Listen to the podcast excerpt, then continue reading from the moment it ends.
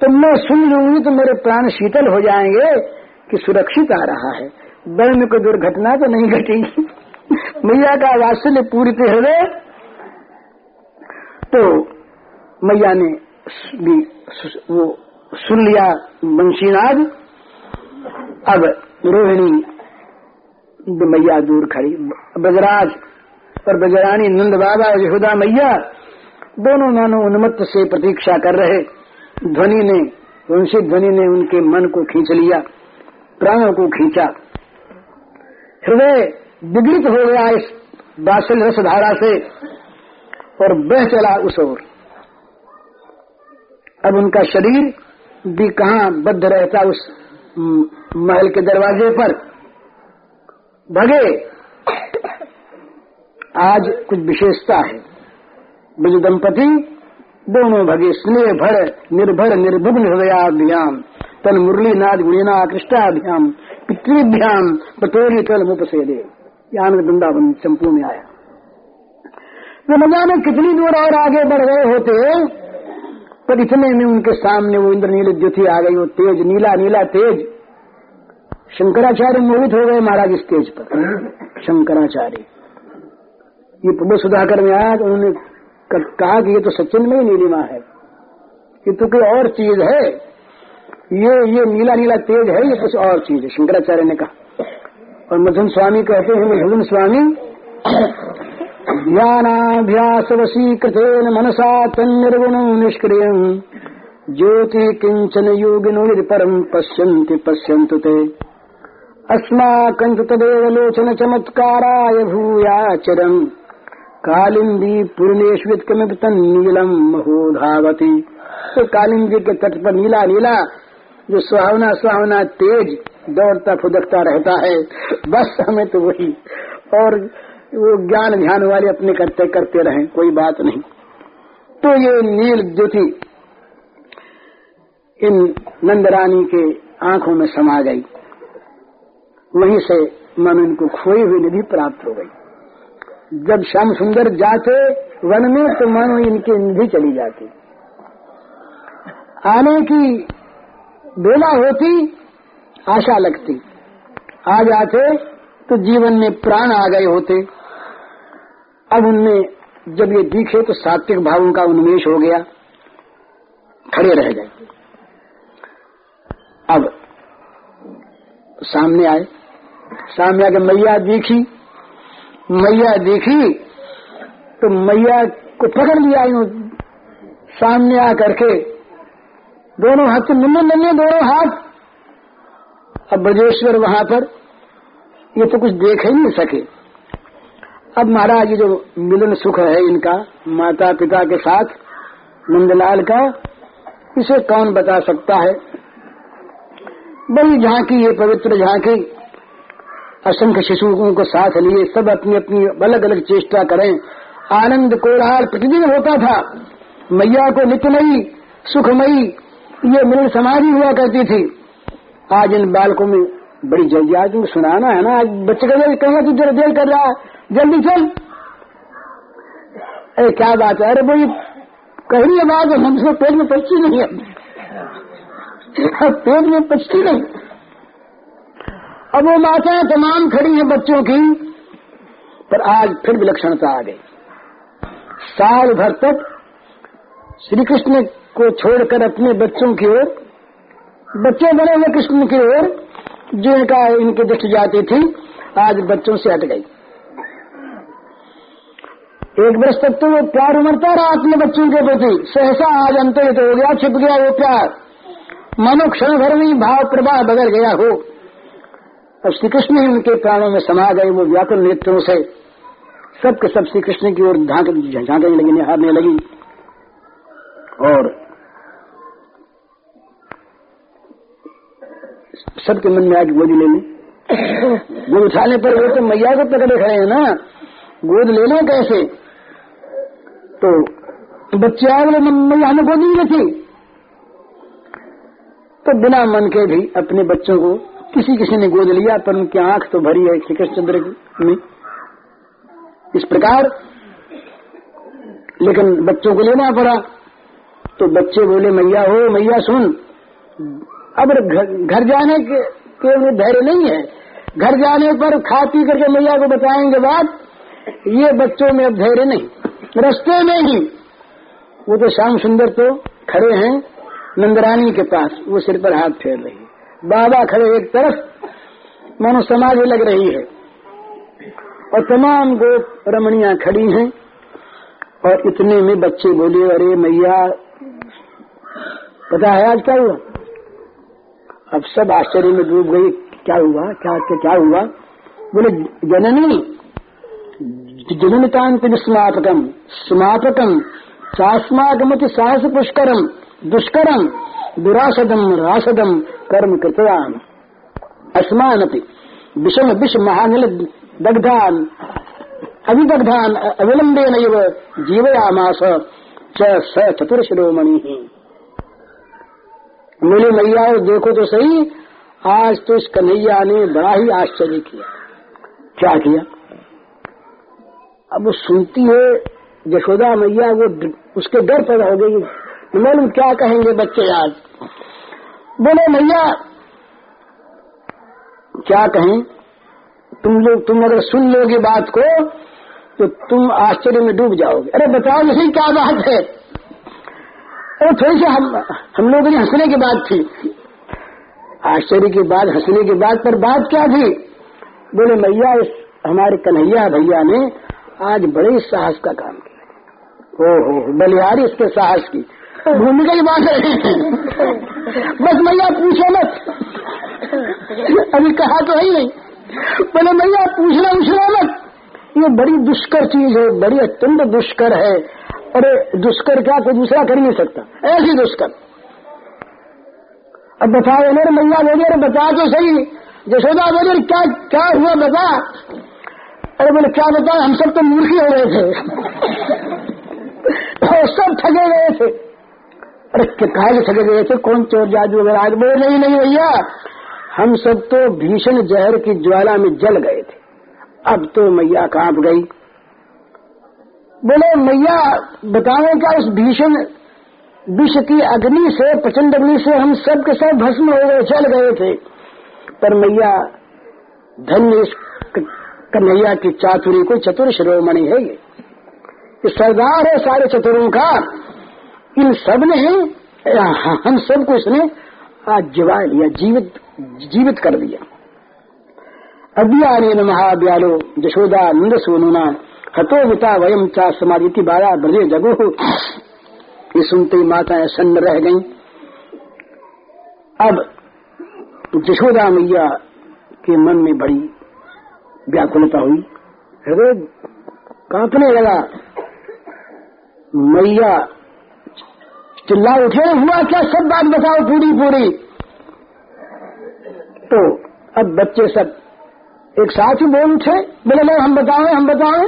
एक अजगर अजगर आया, हमने समझा कि ये तो बन की शोभा है, और हम सब चले गए उसके मुँह में मैया।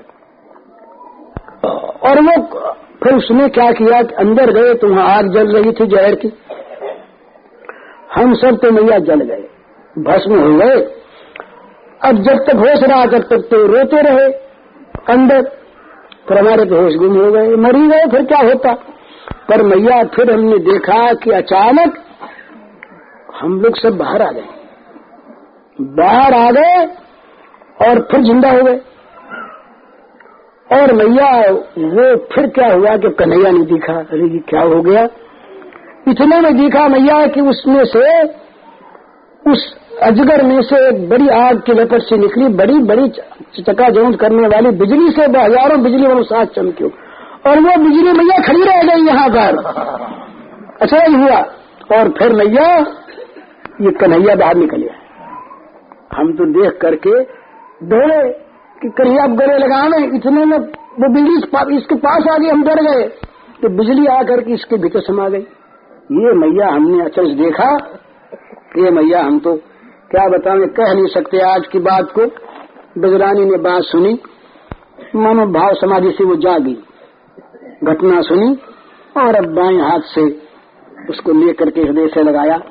दैना हाथ दैने हाथ की तर्जनी जो थी, ये ये होठों पर रखी। और बड़ी विस्मय, विस्फारित नेत्रों से देखने लगे नंद बाबा की ओर। आश्चर्य भर करके क्या हो गया आज?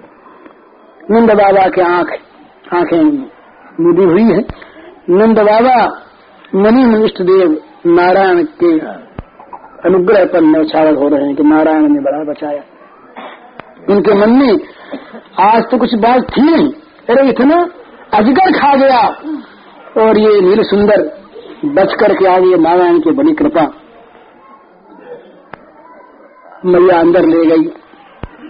रो, रोही माता देख पड़ी। बोले बाबू कहाँ है मैया? बाबू कहाँ गया? तो मैया ने बताया वो देख उस, उस कमरे में रूठा बैठा है। रूस गया है बोले उसको जाने नहीं दिया आज? तो भैया रूठा है तो गए भैया को मनाने।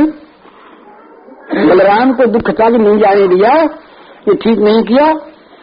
तो ये ये कन्हू का दोष है। कन्हैया ने जिद पहले ले जाके मैं जाओ कि जाऊँगा नहीं तो मैया भेजती है ना तो कन्हैया से रूठ गया। तो इतने में ये पहुँचे, पहुँच करके आँखों में आँसू भर दिया। बोले, भैया, दाऊ, आज तो बड़ा, बड़ी गड़बड़ हो गई, वहाँ तो वहाँ तो भगवान ने बचा दिया हमको। तो जहाँ दाऊ भैया कहा और गले लगा, वहाँ दाऊ जी का तो सारा क्रोध गया। अब वो चंचल जो थी वो गौर सुंदर और ये नील सुंदर, ये दोनों आलिंगन करके बैठ गए, एक दूसरे को पकड़ कर हृदय से लग गए, बोल सिया रामचंद्र की जय, वृंदावन बिहारी लाल की जय। परमानंद माधवम श्रीमन्मदन गोपालम वृंदारं पुरन्दरम्। श्रीगोविन्दं हं दीनानुग्रहकारकम्। वन्दे मुकुन्दमरविन्द दलाविक्षम् शिशुगोपवेशम्। शिशुकविशम् इन्द्रादिदेववनवन्द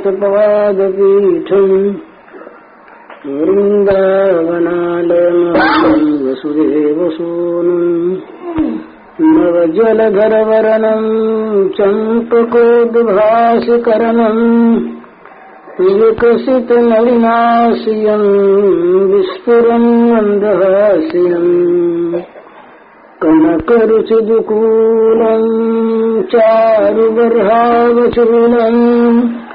कमपि निखिलसारम् गोपीकुमारम् वंशीविभूषितकरान्नवनीरदाभात् पीताम्बरागरुणबिम्बफलाधरोष्ठात् पूर्वेन्दुसुन्दरमुखादरविन्दनेत्रात् कृष्णात् परम् किमपि तत्त्वमहम् जाने राजोवाच।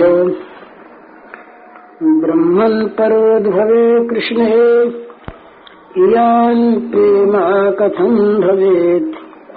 यो भूतपूर्वस्तोकेषु सोद्भवेष्वपि कथ्यतम् श्रीशुक उवाच सर्वेषामपि भूतानाम् निरपस्वात्मैर्वल्लभः पितरे पत्यवित्तादियास्तद्वल्लभवल्लभतयैव हि।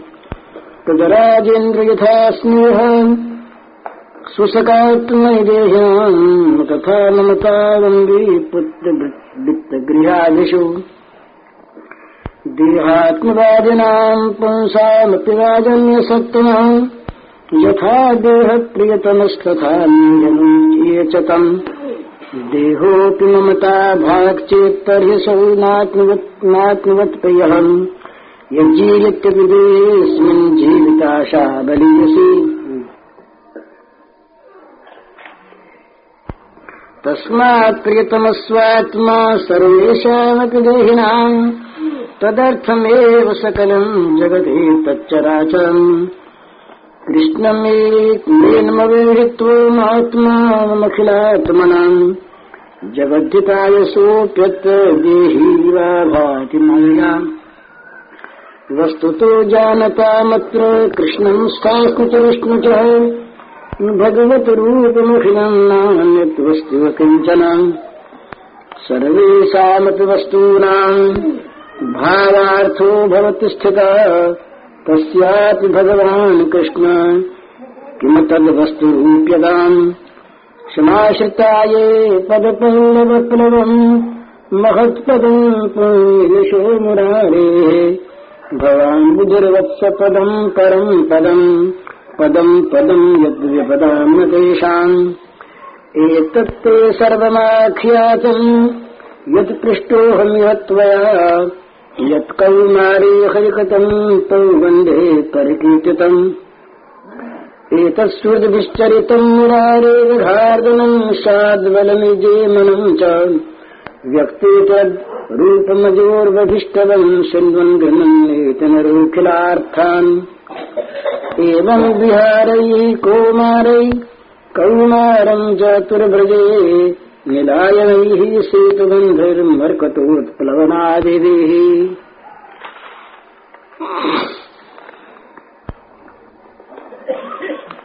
भगवान की अनंत सुधा माधुर्यमयी मधुर बाललीला सुखदेव जी के श्रीमुख से सुनकर राजा परीक्षित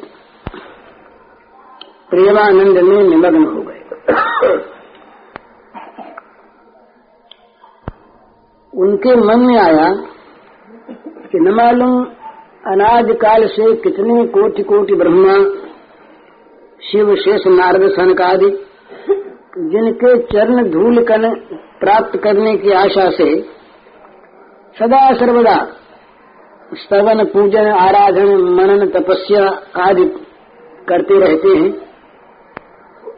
पर जिनका प्राप्त होना दुर्लभ ही रहता है वे स्वयं भगवान ब्रजेंद्र नंदन के रूप में ये मुग्ध हुए।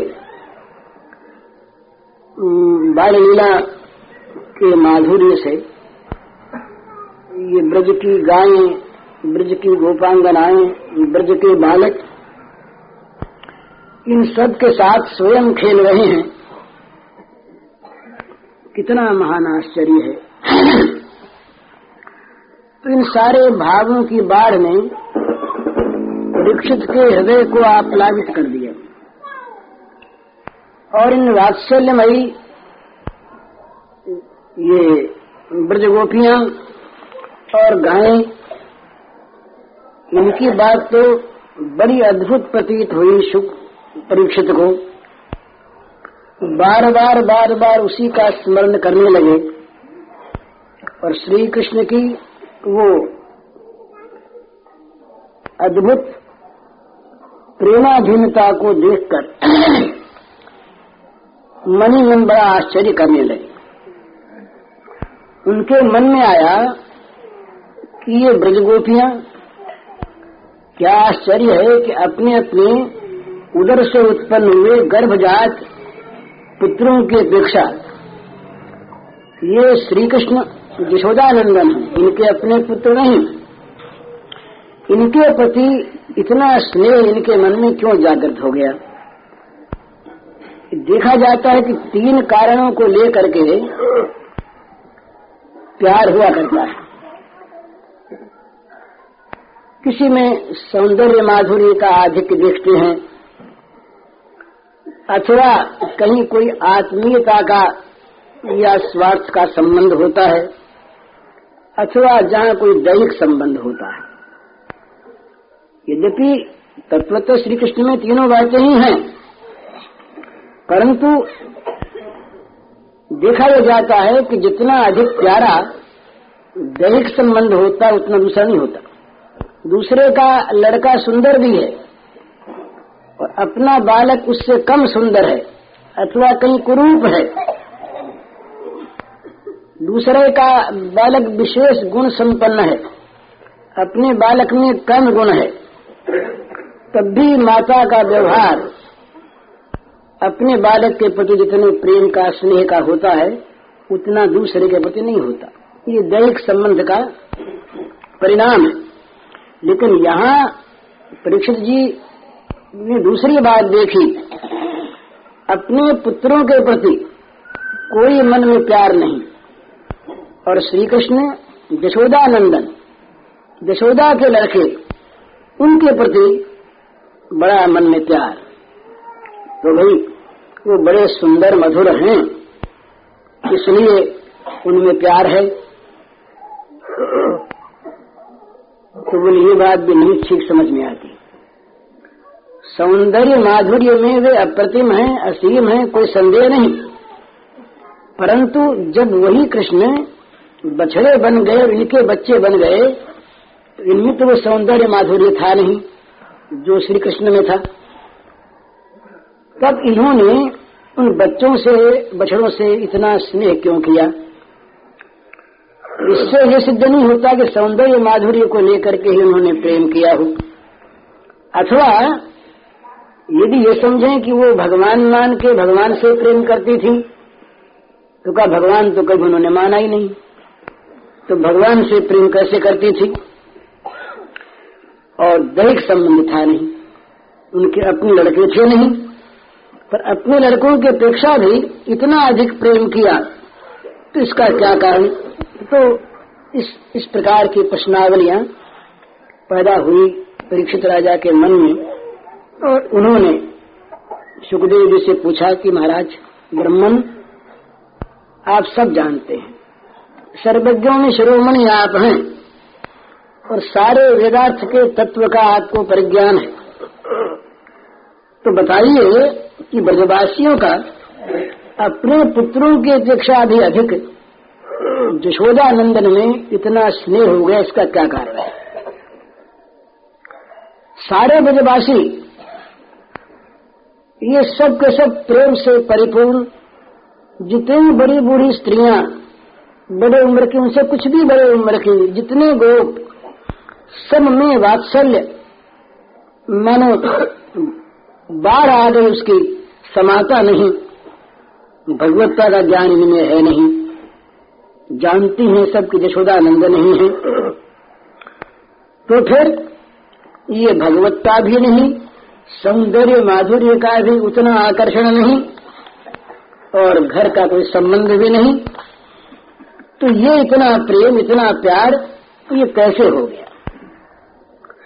ये ब्रह्मा जी के इन भावों को देखकर परीक्षित के मन में ये प्रश्न हुआ और परीक्षित ने पूछा। इसके उत्तर में सुखदेव जी ने कहा कि देखो भाई, सच्ची बात तो यह है, मनुष्य जाने या न जाने, परंतु उसकी वास्तविक दृष्टि है श्री कृष्ण की ओर ही। उसका प्यार जाता है स्वाभाविक कृष्ण की ओर ही, परंतु जिनका प्यार कृष्ण को नहीं पाता नहीं पकड़ पाता। उनका प्यार आश्रय रहित होकर इधर उधर बिखर जाता। वो प्रेम सार्थक नहीं होता। प्रेम की सार्थकता तभी है जब वो श्री कृष्ण में हो जाए। नहीं तो प्रेम व्यर्थ होता है और कहीं कहीं भोगों में होकर के तो अनर्थकारक हो जाता है। प्रेम के तीन परिणाम हैं। असली प्रेम के बाद तो असली, वो तो निर्वचन ही है। तो जगत में हम जिसको प्यार कहते हैं, उसके तीन परिणाम होते हैं। अनर्थ, व्यर्थ और सार्थक। जो प्रेम भोगों में लगा, वो अनर्थोत्पादक होता है। अनर्थ पैदा करता है, पाप पैदा करता है, दुख पैदा करता है। जो लौकिक सिद्धियों में दूसरे दूसरे आराधनों में जो प्रेम होता है, वो प्रेम भी व्यर्थ होता है। और जो प्रेम श्री कृष्ण में होता है, वो प्रेम सार्थक होता है। लेकिन बेचारा क्या करे प्रेम? श्री कृष्ण मिलते नहीं तो कोई आधार ठीक मिलता नहीं तो इधर उधर बिखर जाता है। जैसे जल की स्वाभाविक गति है समुद्र की ओर। पर जल कहीं गिरे उसकी स्वाभाविक गति समुद्र की ओर है। पर समुद्र को नहीं पाता, बहुत दूर है तो किसी गढ़े में गिर जाता है, या सूर्य के उत्ताप से सूख जाता है।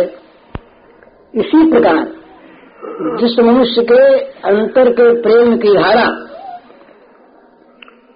श्री कृष्ण को नहीं पा सकती, वो देह में, देह के संबंधी पदार्थों में आबद्ध हो जाती है और नाना प्रकार के शोक, मोहादि, उत्तापों से, गर्मियों से सूख जाती है। तो कहते हैं कि ये स्वाभाविक बात है। विचार करके देखने पर ये स्पष्ट प्रतीत होता है कि सभी अपने अपने आत्मा को प्यार करते हैं। जिसका हम अनुभव करते हैं मैं मैं। ये मैं, यही आत्मा का ही नाम है। ये आत्मा ही सबकी प्रीति का आस्पद है। जितना ये आत्मा प्रिय, उतना कोई प्रिय नहीं। दूसरी कोई वस्तु प्रिय नहीं। सभी जो अपने घर से प्रेम करते हैं, पत्नी से प्रेम करते हैं, पति से प्रेम करते हैं, पुत्र से, भोगों से, घर से, मकान से, यश इत्यादि से अगर ध्यान दे के देखा जाए तो उनका प्रेम सबका अपने प्रति है। वो अपने लिए उनसे प्रेम करते हैं, उनके लिए नहीं। उनके संबंध से अपने को सुख मिलेगा। और मिलता है ऐसा उनका, चाहे भ्रांत ही हो, अनुभव होता है, इसलिए वो प्रेम करते हैं। यहाँ तक जो दयालु पुरुष दूसरों के लिए अपने प्राणों की बलि दे देते हैं अथवा जो माता पिता संतान की रक्षा के लिए, उसके विषय के लिए अपने आप दुखों का स्वीकार कर लेते हैं, ये सब भी आत्मा के लिए ही, अपने लिए ही। तो ये जब मूढ़ता बड़ी होती है ना, तब क्या होता है कि देह कोई आदमी आत्मा मान लेता है। ये शरीर मैं हूँ।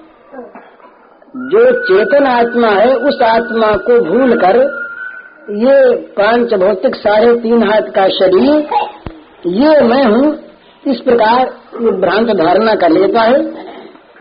और इसलिए जैसा उसको शरीर प्यारा होता है, ऐसी चीज़ कोई प्यारी नहीं होती। वो शरीर के लिए ही सारे काम करता है। और ये देखा जाता है, घर में आग लगी। अंदर बच्चे रह गए, घर के लोग रह गए, सामान रह गया, कहता, सबको निकालो। सामान भी निकले, घर वाले भी निकले। लेकिन जब आग की लपट बढ़ती है, जब देखता है कि मेरे शरीर पर लपट लगेगी, तब बाहर दौड़ जाता कहता, कोई बचाओ। स्वयं जलना नहीं चाहता, इसलिए ये सिद्ध होता है कि देह परम प्रिय है। और उस देह नहीं उसकी धारणा हो गई, बद्धमूल। कि ये शरीर मैं हूँ, ये मैं हूँ मैं बीमार, मैं अच्छा मैं मरा, मैं सुखी, मैं दुखी, ये जितनी भी सांसारिक अनुकूलता प्रतिकूलताओं को लेकर सुख दुख की प्रतीति होती है, ये शरीर को मैं मानने के कारण से होती है। और लेकिन यहाँ भी आत्मा प्रिय है। शरीर जीर्ण हो जाता है, बूढ़ा हो जाता है, तब भी चाहता है मैं ज़िंदा रहूँ। बीमार होता है तो सोचता है कि अच्छा हो जाऊँ तो जीता रहूँगा। शरीर बुरा हो गया तो क्या है? तो शरीर की जहाँ पर प्रियता है, वहाँ पर भी आत्म प्रियता ही है। और कहीं कहीं पर ये भी प्रत्यक्ष देखते हैं कि शरीर अत्यंत जीर्ण हो गया, व्याधिग्रस्त हो गया अच्छा नहीं होता, अपमानित करते हैं लोग। तो कहता, आत्महत्या कर करके सुखी हो जाए, मर जाए, सुखी हो जाए तो यहाँ भी आत्मा की प्रियता ही उसकी सिद्ध होती है। तो सभी लोग, चाहे देह के रूप में, चाहे देह के संबंधी पदार्थों के रूप में, जो प्यार करते हैं, वो करते हैं आत्मा से ही। ये आत्मा ही निरुपाधिक प्रेमास्पद है, दूसरा कोई नहीं। आत्मा के संबंध को लेकर के इस सब में प्रेम का भाव होता है। इस प्रकार सुखदेव जी महाराज ने नाना युक्तियों से, तर्कों से परीक्षित महाराज को समझा दिया कि जगत में कोई किसी से प्यार न करे। असल में वो प्यार करता है आत्मा से ही। आत्मा ही प्रेमास्पद है। इसलिए जब आत्मा का ज्ञान होता है, शुद्ध सच्चिदानंद स्वरूप जब आत्मा की, आत्मा का परिचय होता है, तब वो संसार की प्रीति देह की प्रीति को छोड़ देता है। ये नियम है। आत्मज्ञान होने पर देह की प्रीति, शरीर और शरीर के संबंधी पदार्थों, प्राणियों की प्रीति शिथिल हो जाती है। जिनकी ये प्रीति शिथिल नहीं हुई है, मानना चाहिए कि उनको आत्मज्ञान नहीं है।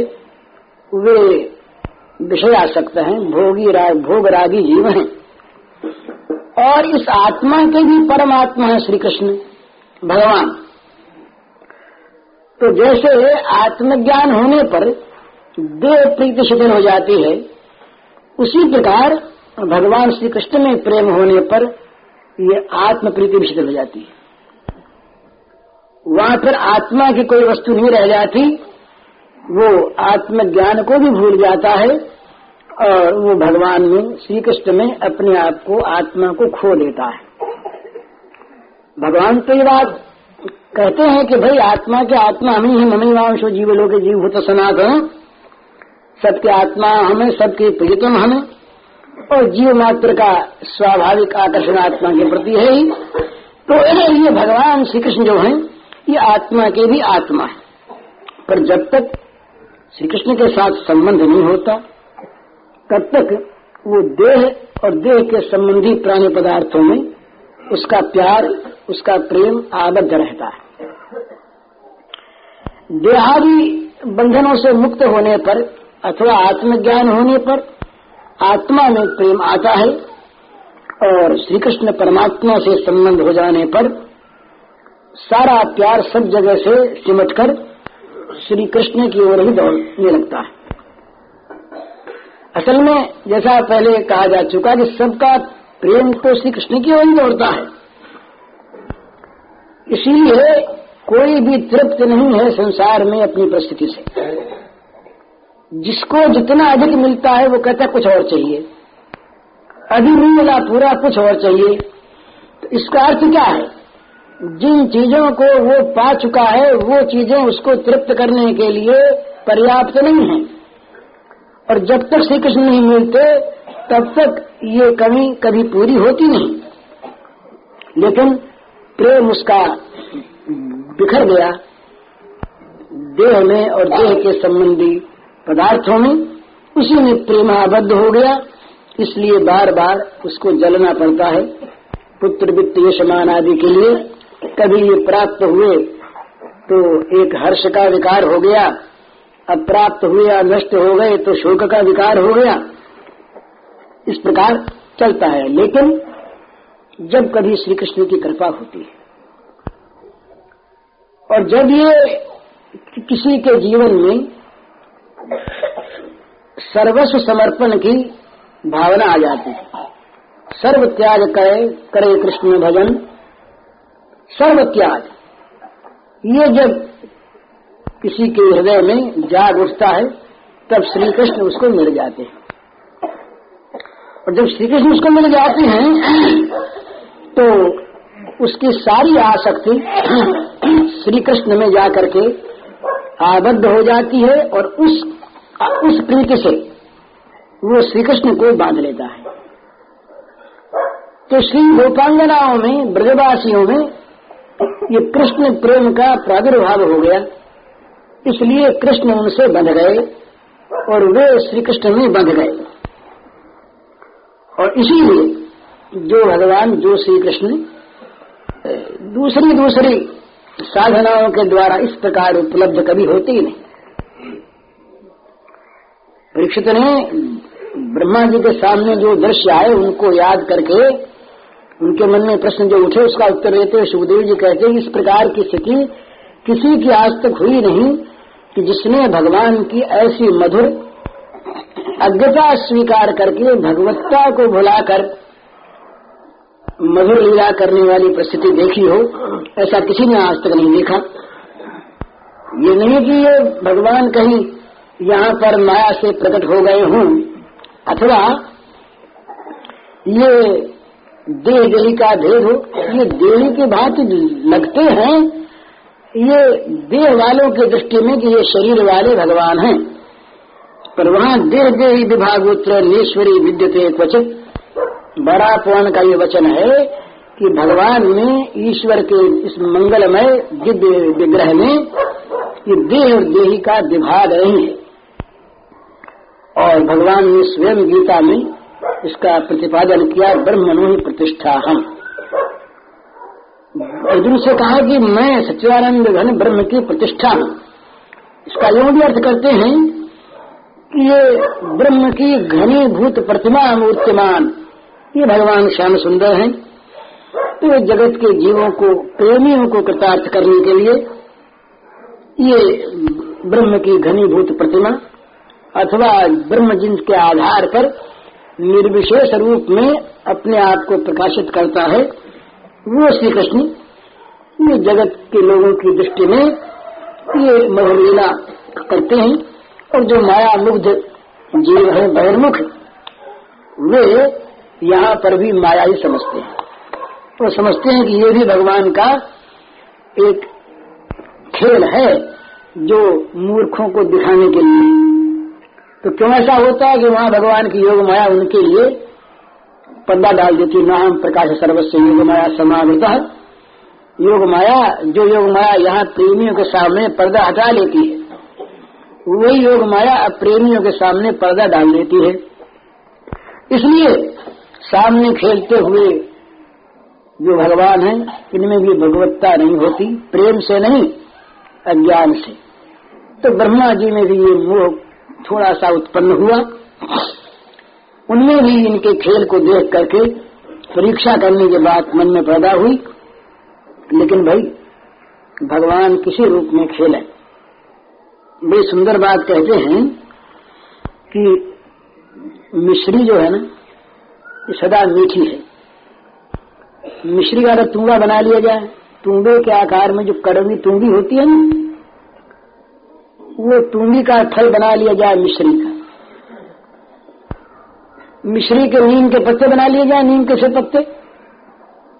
मिश्री के धतूरे के फल बना लिए जाए। पर वो देखने में तो धतूरे के फल या नीम के पत्ते या तूँगी लगेगी। पर खाने में क्या वो दूसरा स्वाद देगी? वो तो मिश्री है। तो भगवान जो है, चाहे देह के रूप में प्रकट हो, चाहे देही के रूप में, चाहे ये किसी और रूप में, ये ये निरंतर सर्वदा भगवान ही भगवान है। तो जगत ये श्री कृष्ण से भरा हुआ है सर्वात्म कृष्ण है, सब कृष्णमय है तो ब्रह्मा जी को ये बात ज्ञात हो गई। और सारे आत्माओं के सारे आत्माओं के आत्मा आत्मा के भी आत्मा। आत्मा को भी जो स्थान देता है, वो आत्माधार सर्वस्व स्वयं भगवान श्री कृष्ण ये जिनसे प्रेम करें, उनके सिवा कोई किससे प्रेम कर सकता है बताइए। ये प्रेम का ये कारण है, इनमें कि श्री कृष्ण ने इनसे प्रेम किया। ऐसे जो सर्वात्मक कृष्ण है, आत्मा के आत्मा श्री कृष्ण है, ये जिनसे प्रेम करें, वे दूसरे से प्रेम कर सकें, ये कभी संभव नहीं। तो ये लोग जो हैं, कि तो बस वो अपार, अपरिसीम, वो परमानंद प्रेम सुधा सागर में निमग्न रहते हैं। इसलिए इनका प्रेम श्री कृष्ण के सिवा और कहीं नहीं, क्योंकि वो डूब गए ना। चारों ओर जहाँ जहाँ वो देखते हैं, ऊपर, नीचे, बाहर, भीतर आस पास श्री कृष्ण का प्रेम ही प्रेम है। क्योंकि श्री कृष्ण के प्रेम ने चारों ओर से इनको आच्छादित कर लिया। सोते में भी, जागते में भी, बैठते में भी खाने पीने में भी, इन ब्रजवासियों को श्री कृष्ण के प्रेम ने घेर लिया। तो श्री कृष्ण अखिला आत्मा श्री कृष्ण जिनसे प्रेम करें, वे दूसरे से कभी प्रेम कर सकते हैं क्या? इसलिए आत्मा के आत्मा तो ये है ही, पर आत्मा के आत्मा श्री कृष्ण ने इन लोगों को अपना लिया।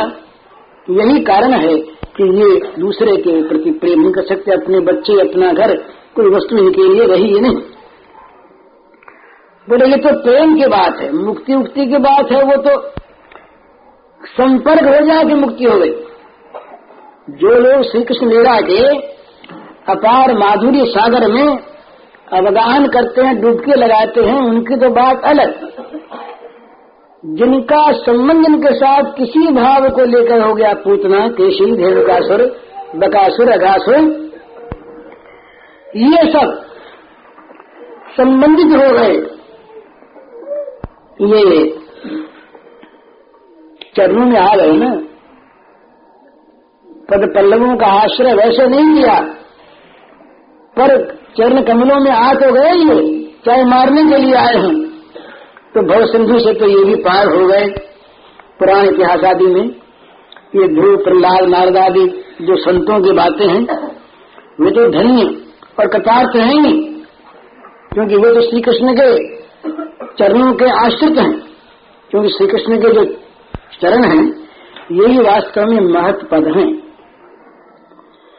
तो जैसे सर्प के जहर आदि से जो जर्जरित हो जाता है, वो कहीं औषधि पत्र, महान जो विषनाशक अमृतमय औषध है, उसके पत्ते का स्पर्श प्राप्त कर ले, उसे जैसे शांति मिल जाती है।